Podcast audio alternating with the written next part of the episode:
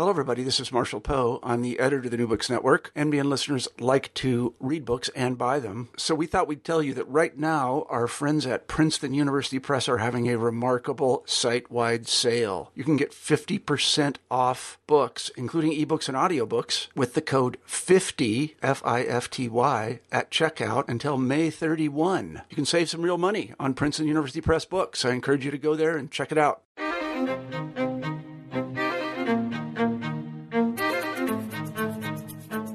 Welcome back to New Books in Native American Studies. I'm Jeremy Wood, and thank you for listening to this podcast with the New Books Network. Each episode, we pick a new and exciting book in Indigenous scholarship and spend an hour speaking with its author. My guest today is Dr. Coll Thrush, Associate Professor at the University of British Columbia, located on unceded Coast Salish territory and an affiliate of that university's Institute for Critical Indigenous Studies.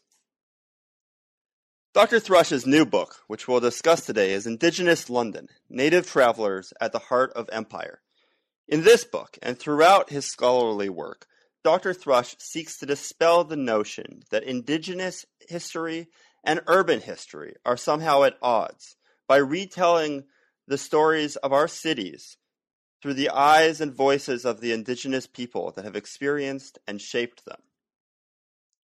Dr. Thrush first turned this methodology on my own city, Seattle, in his 2007 book, Native Seattle Histories from the Crossing Over Place, where he looked at the intersection of three histories that of the local native Duwamish people, that of indigenous migrants to the city, and that of the conceptualized Indian in the imagination of white urban city boosters. Native Seattle won the 2007 Washington State Book Award, and an article based on one of its chapters, City of the Changers, was named Best Article of 2006 by the Urban History Association. Dr. Thrush is also the co editor of the volume Phantom Pasts Indigenous Presence, which looks at how ghost stories in North American culture speak to, to memory of the colonial experience. He's also published articles on contact between settler and indigenous ways of knowing through the mediums of food and geological science in the Pacific Northwest. Dr. Thrush's new work, Indigenous London, out from the Henry Roe Cloud series on American Indians and Modernity from the Yale University Press, looks at that colonial contact at the heart of colonial empire in the city of London. This book reframes the metropolis and its history through the experience of indigenous people who traveled there, willingly or otherwise, from territories that became the United States, New Zealand, and Australia from 1502 to the present. In doing so, he reconceptualizes the center of the British Empire as a periphery of the indigenous diaspora, where indigeneity and urbanity consistently mingle. Well, London provides a particularly acute example of that mingling. His work challenges all of us, indigenous and settler, scholarly and lay, to re-look at our urban spaces, both within North America and outside, as points both within indigenous homelands and a greater indigenous diaspora. On a more personal note, Dr. Thrush was my professor during my undergraduate studies at the University of British Columbia. His methodology, his insights, and his mentorship continued to challenge me to see greater Indigenous presence in the spaces that we live and inhabit. Without further ado, Dr. Coll Thrush. Thank you so much for, for agreeing to this interview and welcome to New Books in Native American Studies. Yeah, you bet. Um, so before before we get started, so as I, I, mentioned in the introduction, we're going to be talking about your your recent book, Indigenous London: Native Travelers at the Heart of Empire. Um, before we mm-hmm. do that, can you just tell our audience a little bit about um, what what brought you to history, to Indigenous history, and what brought you to to write this book? Yeah, sure. Um, I think you know the the story I tell myself about how I got started in all this is um, growing up in a border town, I grew up in a town adjacent to a reservation, the Muckleshoot Reservation, which is in Washington, about an hour from Seattle. And it was a really intensely segregated place. And it seemed really clear to me that there was a really big story going on there that nobody was willing to talk about, or at least not in the community that I grew up in. And my temperament is such that if there's a story nobody wants to talk about, that's what I want to talk about. And so um, that kind of moved me into studying this stuff. And then as a university student, I did a lot of coalitional politics with um, indigenous students. And that kind of got me interested in the politics of all of this. And that led me to graduate school. Um, yeah, I'm curious from from that position, what brought you? Because your your earlier book focused on um, Native identity and history and narrative in uh, in Seattle, where I'm currently located. So, what what brought you to writing um, urban Native history? Well, it was really clear to me when I was in graduate school that there was this huge gap in the literature that, you know, despite the fact that more than half of indigenous people in the United States live in urban places and don't live on reservations. Um, very few scholars had ever looked at that. Um, there was a little bit of stuff on the social history of Native peoples in cities, um, but very little on the relationship between urbanity and indigeneity more generally. And as I say in the opening of Native Seattle, every American city is built on Indian land, so we have to we have to come to terms with that.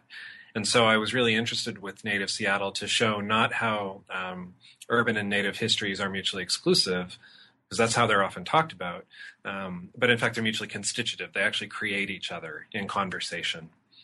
And then in terms of, of Indigenous London, and I came to that when Native Seattle came out in 2007, my then husband, who was a Londoner, jokingly said, Why don't you write a book like that about London now?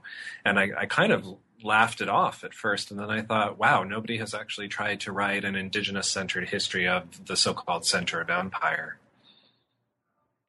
And it's, it's interesting that you say in which these stories of urbanity and stories of indigeneity mutually serve to constitute each other. That in, in this book, um, it seems that not only are you telling this story of indigenous people in this, this heart of empire, as you said, and in this urban space, but also this story of London within a broader indigenous diaspora, um, which goes to this yeah. concept of the Red Atlantic, um, which draws on, on, on, work that you've done, work that, uh, that Dr. Jace Weaver has done, and, and you've been a part of creating this, this new discourse. Can you talk about what, what it means to, as we, we see indigenous people um, functioning both in traditional homelands but also abroad as a result of, of contact um, and engagement with that. Um, where do you see the yeah. place of that discourse? Yeah, I mean, in some ways, the Red Atlantic scholarship, which is just beginning to emerge, as you say, with, with the work of people like Jace Weaver and, and some others, um, really takes its cues in a lot of ways from the Black Atlantic, um, which is a more established scholarship that really looks at the ways in which the Atlantic was not a space that was constituted, co- constituted, sorry, um, by, sim- by solely European descent peoples. That in fact the Atlantic was woven together by the experiences of African descent peoples as well, um, cultural exchanges and so on.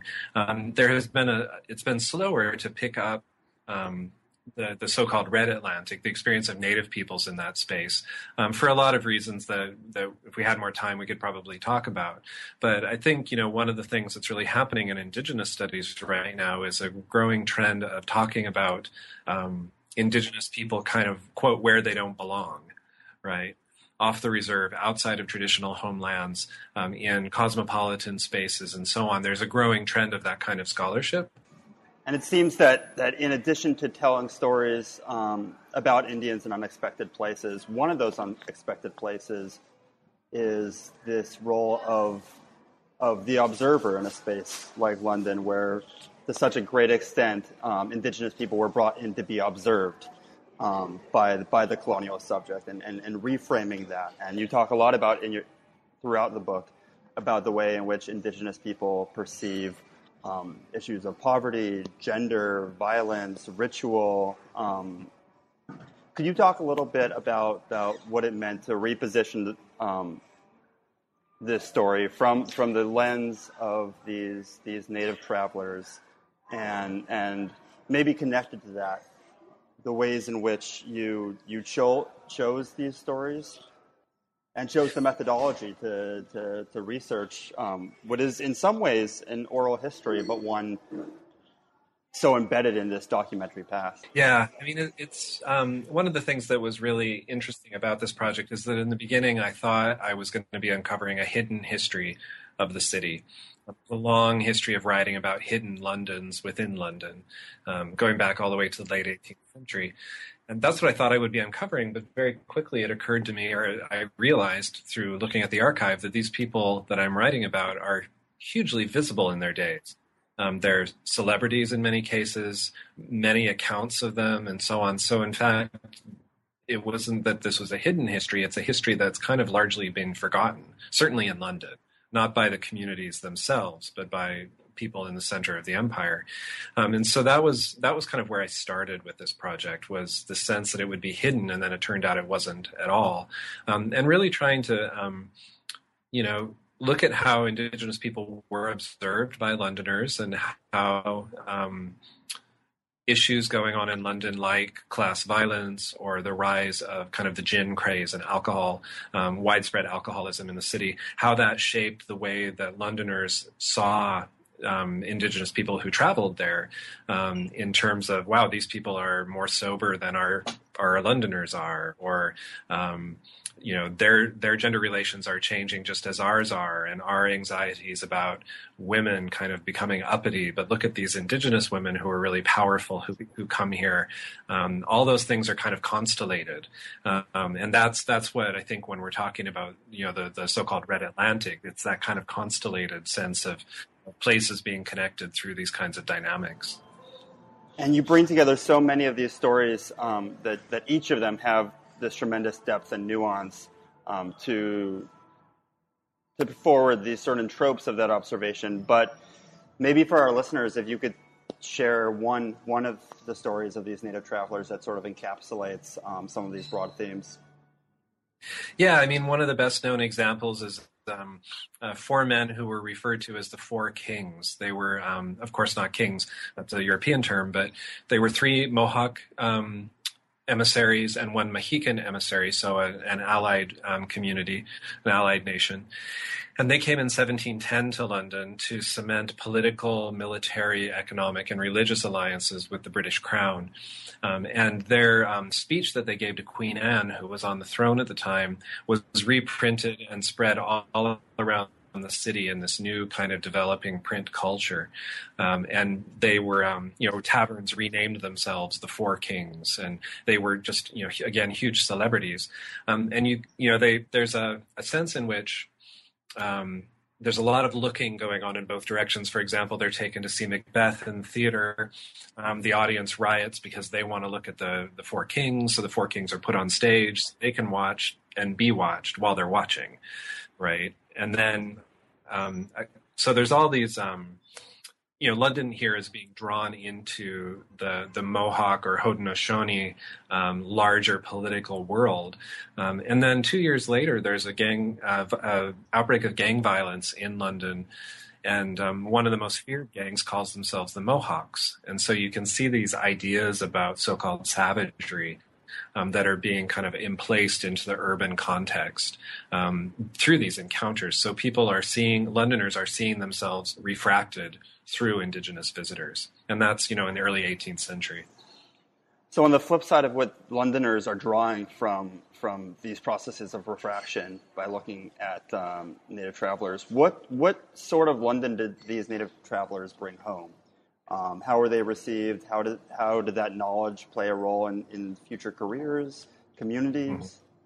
Mm-hmm. It, it's quite diverse. I mean, some people came home and were not believed um, and in fact lost social standing. There's a couple examples, for example, of um, Maori people from what we now call New Zealand, mostly Aotearoa, um, who came back from the early 19th century visits and were not believed and in fact lost social standing. Um, but then there were other people like Cherokee delegations who came home um, to their territories and really were able to kind of mobilize their time in London as a, as a source of political power and authority. So, you know, throughout the book, there's a real sense of diversity um, of experience um, that people came back, and, and also to remember that there were a lot of cases where people didn't make it home either. so I guess a similar question to, to how how these individuals were viewed by their communities in that time. How have it, and you, you touch upon this near the end of the book. How have indigenous people, both um, the smaller indigenous populations that have continued to live in London, um, particularly Mau- the Maori community you speak to, um, and also indigenous communities who are coming either for similar purposes to those who came before, for similar diplomatic purposes, or for the mm-hmm. purposes of commemorating this history. Um, how have, have Indigenous communities experienced um, Indigenous London today? Yeah, I mean, one of the things that, that I try to really talk about in the final chapter of the book, which is about memory, is the idea that London has largely forgotten its imperial past. It's certainly forgotten its indigenous past. Um, and for indigenous peoples, though, London remains vital um, in the sense of um, that's where the crown lives. And so, for indigenous nations who want to continue to assert that nation to nation relationship and older treaty um, obligations and so on, London is the place you go because that's where the crown lives. Um, and then, in addition to that, there's been a real pattern um, in the late 20th and early 21st century of indigenous travelers coming to London um, in part to commemorate their dead, the people who didn't make it home. Um, so, people from the Mohegan Nation of Connecticut, people from um, Aboriginal Australia, um, and other places um, have come to commemorate those who didn't return. Um, and then finally, as you mentioned, there is a there's a you know, good sized Maori community in London today. And one of the things that I heard in the interviews that I did um, in that community um, was that, in fact, you know, a lot of young people come to London on a two year work visa. Um, and um, in doing so, they actually engage with Maori uh, cultural practices in the city. They engage with taonga, which are Maori cultural belongings that are in museums there. Um, and in fact, they, they, often express the idea that they become almost more Maori in London, and then they take that home with them. So it's it's quite an ironic kind of outcome in many ways.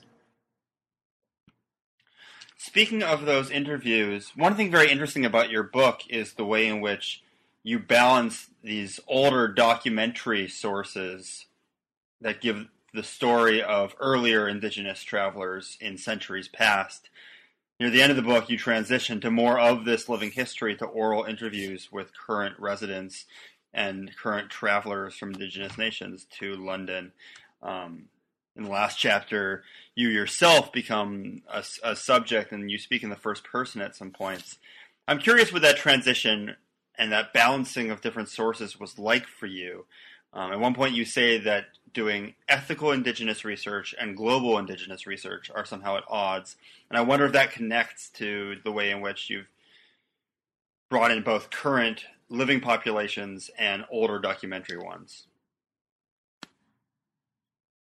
Yeah, I mean, one of the challenges with this project, and I talk about this in the early part of the book, is that um, you know there's a model now for doing ethical research with indigenous communities that involves a lot of community-directed research. It involves really building relationships, and that's really difficult to do with a project that covers you know 35, 40 indigenous nations, um, covers more than 500 years. There's sort of no way to follow that model and do this kind of really big work. And by big, I don't mean more important. I just mean big in terms of scale.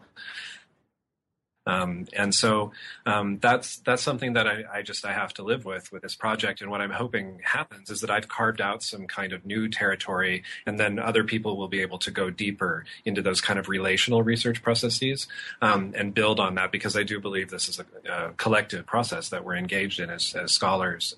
Um, but in terms of working with the people I interviewed, um, that was definitely about building relationships. And those people had um, the right of redaction over what I wrote. They saw what I wrote.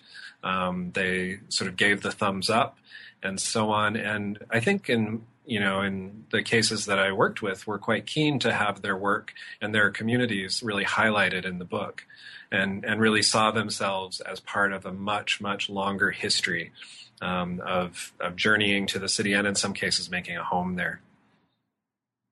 You mentioned new directions in scholarship that might take off from, from a book like this, and I wanted to, and I don't want to harp on this too much because it's it's a, a side trajectory from your main story. But at the end, you talk about how um, how the experience of colonialism and experience and encounter with indigenous people has reshaped in which ways in which contemporary British scholars are looking at their own pre-Roman um, indigenous past. Can you talk a little bit about that? Yeah. Sure. I mean, I had to clarify, I have had to clarify along the way to a lot of people that this book is not about the Celts, right? That Indigenous London is not about ancient British people.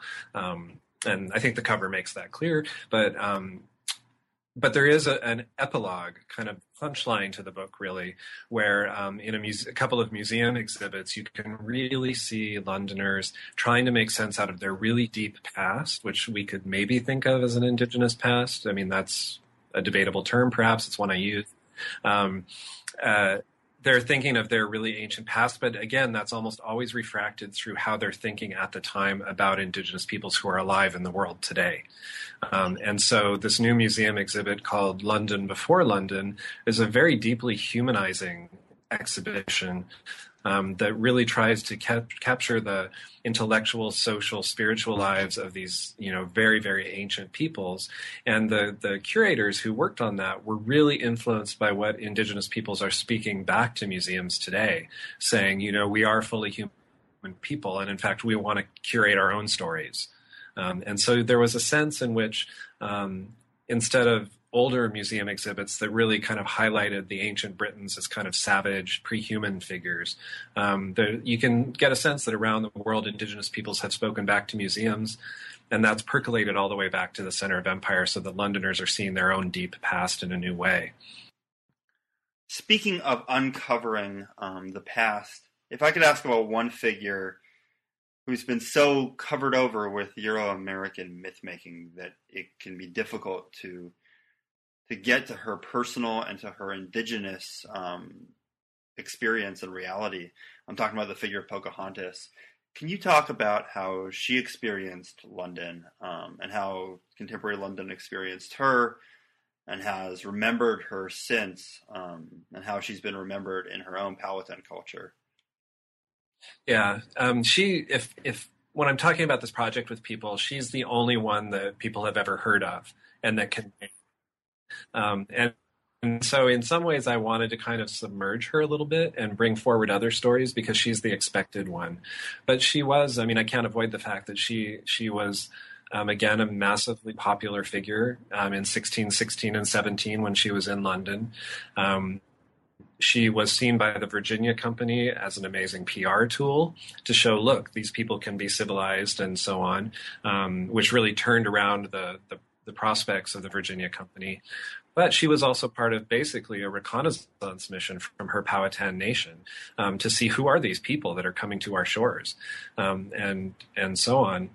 Um, she, you know, she dies in in London or on the way home from London, and she's buried in Gravesend to the east of the city. And uh, she remains kind of a figure in the city's consciousness, just a sort of a subtle figure. But the way she's often remembered in London is as this tragic, ghostly figure and as a very lonely figure. She's always portrayed as being on her own, um, being um, yeah, a tragic figure and kind of the about the loss of indigeneity, the disappearance of indigenous peoples, and so on.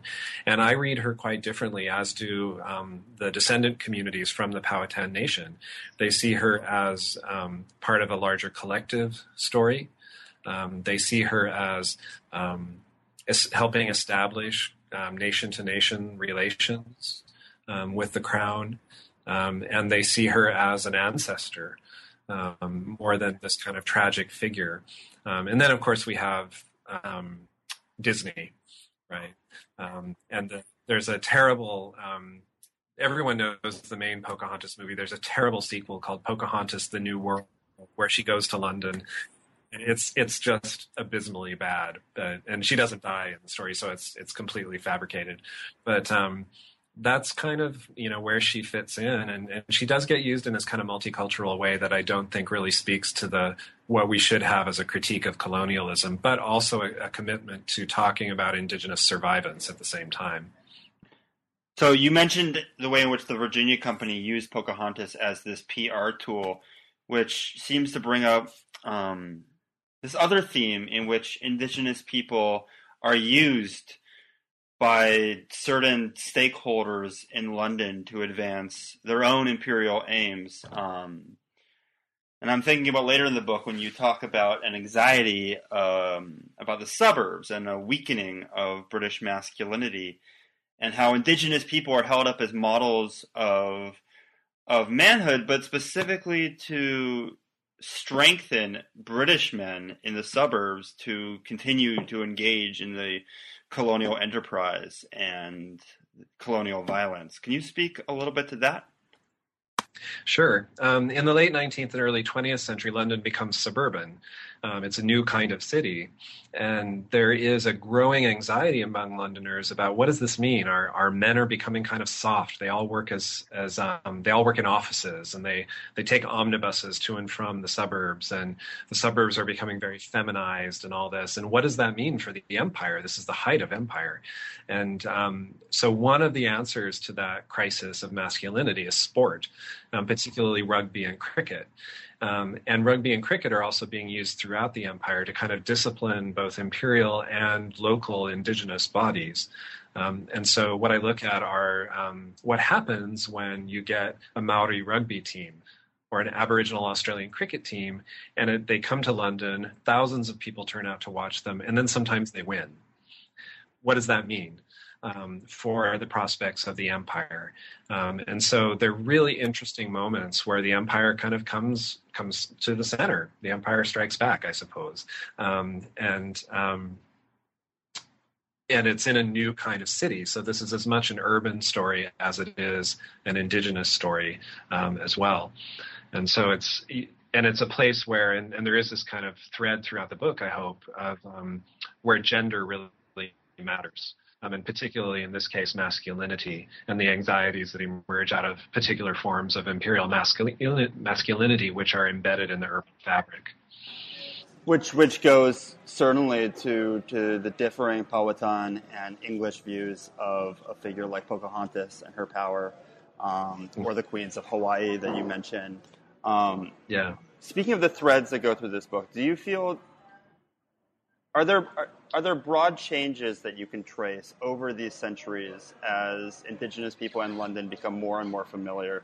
Um, I, I, it seems that one of them is is that Indigenous people are already coming later in later periods with a strong sense of what London is or what London should be, often yeah. often being dispelled of that. Um, it seems to especially come out with, with some of the more Christian Indigenous figures.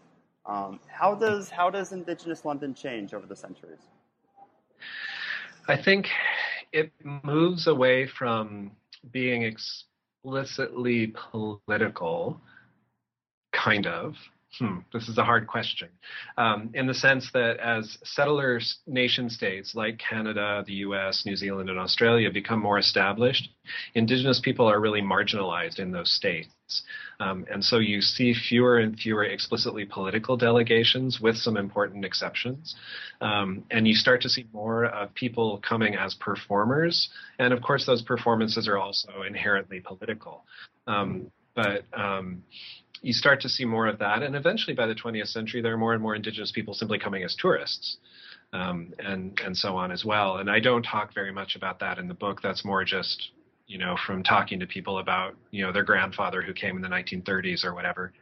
But um, yeah, that's one of the big changes. But I think almost more importantly, there are some continuities. And I would say one of the important continuities, whenever we do have a sense of what Indigenous travelers thought of the city, there are kind of two threads that, that carry all the way through. One is a critique of the ecology of the city. The city is a filthy place. Um, it's um, smoky. It's dark, um, and it's not clear how these people feed themselves. None of them can hunt. None of them can fish. There's nothing to hunt or fish. And that's, in fact, a really salient issue for most of London's history. Um, how is the city going to feed itself? So, Indigenous people are picking up on that. Um, and then the other is a really trenchant critique of um, the class inequalities of the city. Um, there's this wonderful passage from the 19th century I think it's an Ojibwe traveler who says these houses are so big, there's nobody at the windows. And the sense of so much wealth accumulated in the city. At the same time, there are people living in abject poverty. Um, Pauline Johnson or Tekahionwake, a, um, a Mohawk poet and writer, she says, you know, how dare they send missionaries to us when they treat their own poor this way? you know, and so there's that kind of indictment of the city and really of British society. Um, and, and I would I would say that's kind of a theme going all the way back to the really the 17th century. Um, your your mention of Tekahionwake brings up uh, another question I had. Um, you talk early in the book about her encounter with Joe Capilano that leads to to in part to her moving to Vancouver um, and becoming a very important um, figure both in Indigenous and in um, in Canadian um, Euro Canadian culture there, both then and and and since. So I'm, I'm, curious about her story, but I'm also curious about the ways you were talking before about about what Indigenous people brought back to London to their own nations, but how does London serve to connect Indigenous nations? Yeah, that was something that I was hoping to find more of, to be honest, to find Indigenous people meeting each other in the city. And, and to be honest, there's not, in earlier periods, there's not a lot of that. Tekahionwake's um, encounter with Apluk, who's also known as Joe Capilano, um, their encounter in 1906 is a little bit unusual um, in the sense that you have indigenous people from different nations actually kind of coming together. But I would say over the course, particularly of the 20th century, as a global indigenous rights movement has emerged, which we can really see happening right now, for example, with um, Idle No More and the Dakota Access Pipeline um, water protectors and so on, we can see an international movement that has arisen um, over the course of the 20th century. Um, and so indigenous people are speaking around London in many cases. So the journeys to London become increasingly globalized, even if people from different nations aren't necessarily meeting there. Um, but I would say, you know, in the last few years, there have been more and more um, gatherings, conferences, and so on between Indigenous nations in London, um, where people are meeting each other. And I w- that's, I would say, something really in the last 20 years or so. So it's it's still a, a meeting place, but in, maybe not in the way it's always been. That's fascinating. Um, yeah. Going back to to these uh, these economic and ecological critiques that Indigenous people levied against um, against London. Um, I'm particularly interested in, and this story has been told on on this podcast before in conjunction with a uh, an episode uh, regarding a, a, book on the history of, of native Dartmouth. Um, but the figure of Samuel Occom, who not only re- privately records these critiques, but uh, but actually lectures and sermonizes about them to to English audiences. Um, can you talk both about him and also the way in which religion, both um, indigenous religious paradigms and Christianity, function both for Occom and for other native travelers? Sure. Yeah, Samson Occom's an interesting figure because he's the first one where we get an unvarnished first person voice. You know, he keeps journals of his time. This is 1766, um, and he's coming to raise money for what he thinks is going to be um, a school for indigenous uh, young men, and it, as you say, becomes Dartmouth. Um, so that's a bit frustrating for him. But in some ways, you know, he's seen by a lot of people who watch him give these sermons and so on. He's hugely popular. Um, they see him as, you know, the kind of civilized savage, right? This is proof that Christianity can you know, um, bring the quote these people into the present. Um, but for him, he's there also as a land rights activist. You know, his people's, uh, the Mohegan people's lands are under assault by colonists, and he's there trying, um, against the wishes of the people who brought him, to pursue that land claims case while he and uh, so he's he's a really complicated figure. Um, and again and again, you know, throughout Indigenous history, we can see people who are supposedly um, you know words like enculturated or um, whatever who are in fact important activists um, and doing really important indigenous work whether it's in a place like london or elsewhere. And samson occom's a great example of that. If i could shift gears for a second to the format of the book beyond the the basic narrative of indigenous london you use two stylistic devices, both of which are very interesting and both of which make this work feel very unique. Um, the first of these you call interludes um, between the chapters, each focusing on some artifact that has stood at the intersection of indigenous and English Londoner use. Um, can you speak a little bit about these interludes and what role they play in your work? Yeah, these are um, these six interludes um, are I've been started calling them the soul of the book in many ways.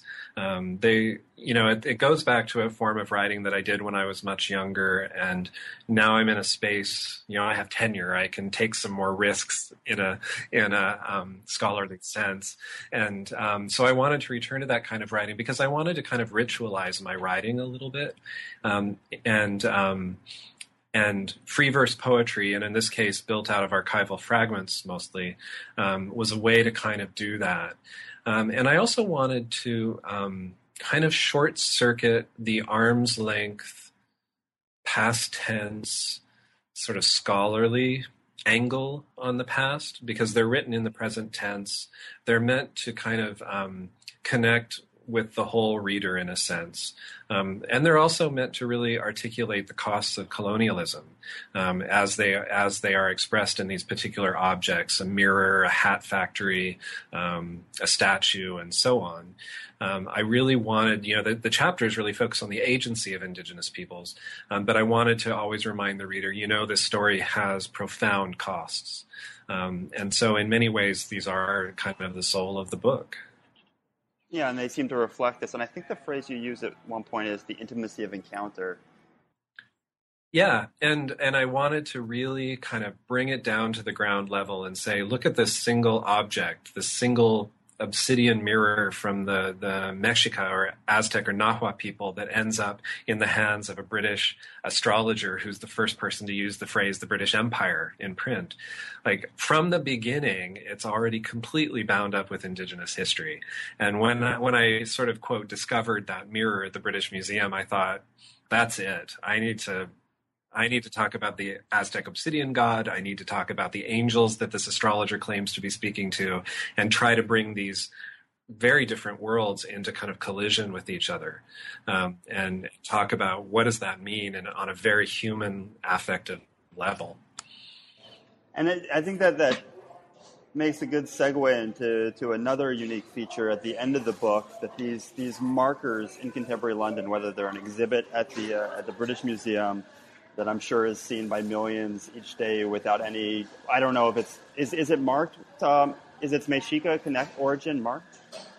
Yes. Okay. Um, but for so many other sites throughout the city that are not um, that are seen by by Londoners or tourists as part of this very exclusively English imperialist or, or English story, um, you incorporate at the end of the book a few suggested um, walking tours. Uh, I just want to mm-hmm. know what role do these play for you in, in telling the book for, for either those who may take them up or those who may read these as an additional part of the narrative from their armchairs wherever? Yeah. Well, you know, that my first book, Native Seattle, included an atlas at the back um, that included 127 place names in the city. I worked with a linguist and built on the knowledge that had been shared by elders around those places. And and I'm a very much a place-based historian. Um, that's how I think. And so I wanted to do something akin to that with London. And London has a long history of walking tours. That's one of the ways that people engage with the city. Um, you know, Jack the Ripper tours, Shakespeare tours, sure. all this kind of stuff. So it's it's a little bit of the, the sort of the embodied dialect of the city, I suppose. And so I wanted to um, offer these and and one of the and I've actually given them a number of times in the city to different groups including visiting delegations of indigenous activists and um, it's, you know, when you're in a place like Vancouver or Seattle and you're trying to kind of imagine the indigenous landscape of these places, they've been so transformed um, by colonialism that often it's quite hard to kind of see anything.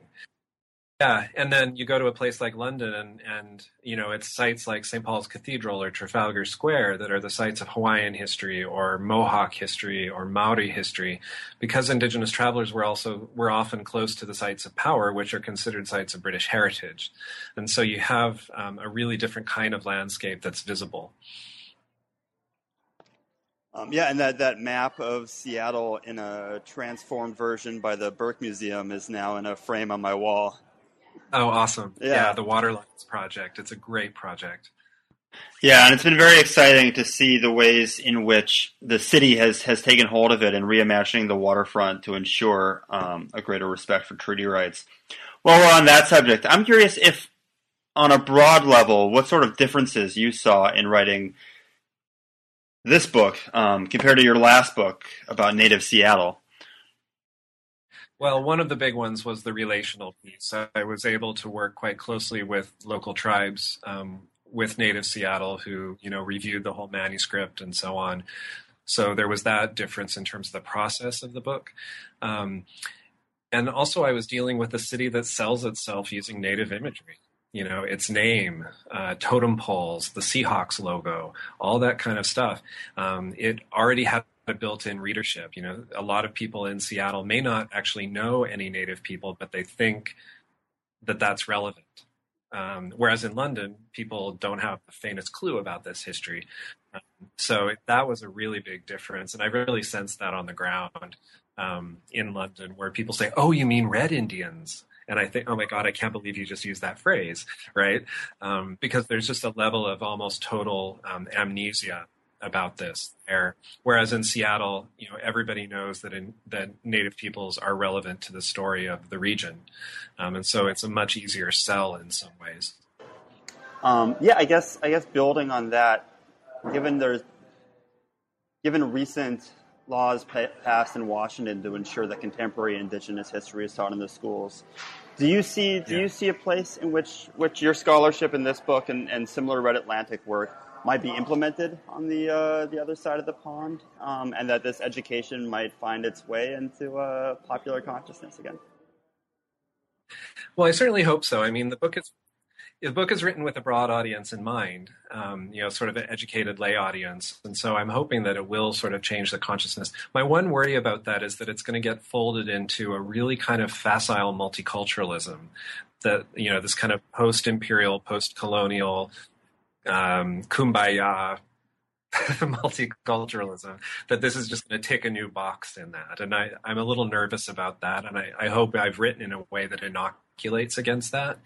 But um, yeah i mean I, I, would like to see um, londoners take this up and say what does this mean that our city has this imperial history? What does it mean for us? And perhaps even uncover new stories that i missed Great. So as we near the end of um, of the podcast, I just want to note again that the book is Indigenous London: um, Native Travelers at the Heart of Empire. I urge everyone to pick up a copy. There are so many stories we didn't have time to go into today, but I just want to ask, um, what's what's next for you? What what are you working on now? What directions are you moving in?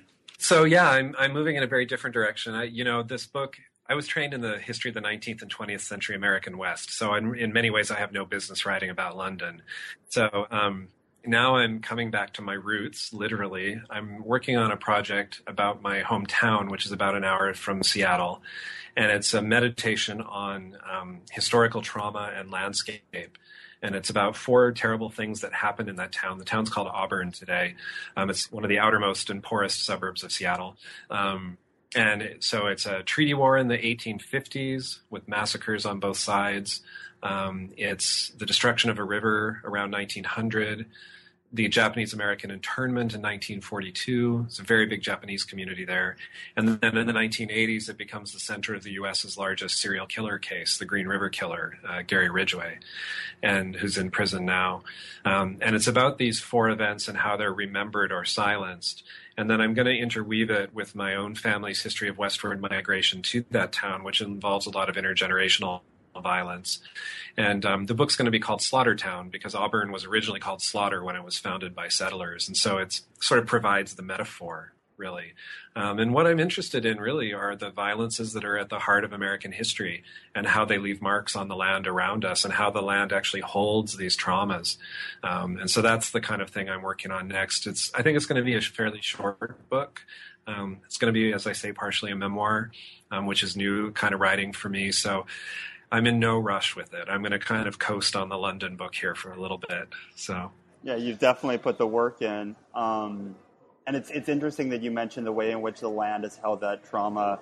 I still can't get over the fact the the what feels like on some level is a very visible and in some level a very erased history of the Puyallup Fairground um, near to Seattle, which was yes. which was a a, a relocate or I, I, don't know the actual term for it, but it was a gathering point for, for deportation to the camps. Yes, that's right. Yeah, it was they were they put um, you know neighbors of my family in hold animal holding pens before sending them off to camps in the interior of the country, and um, and that left huge scars on on the town um, that are still there. You know, it was for a very long time an unspoken thing.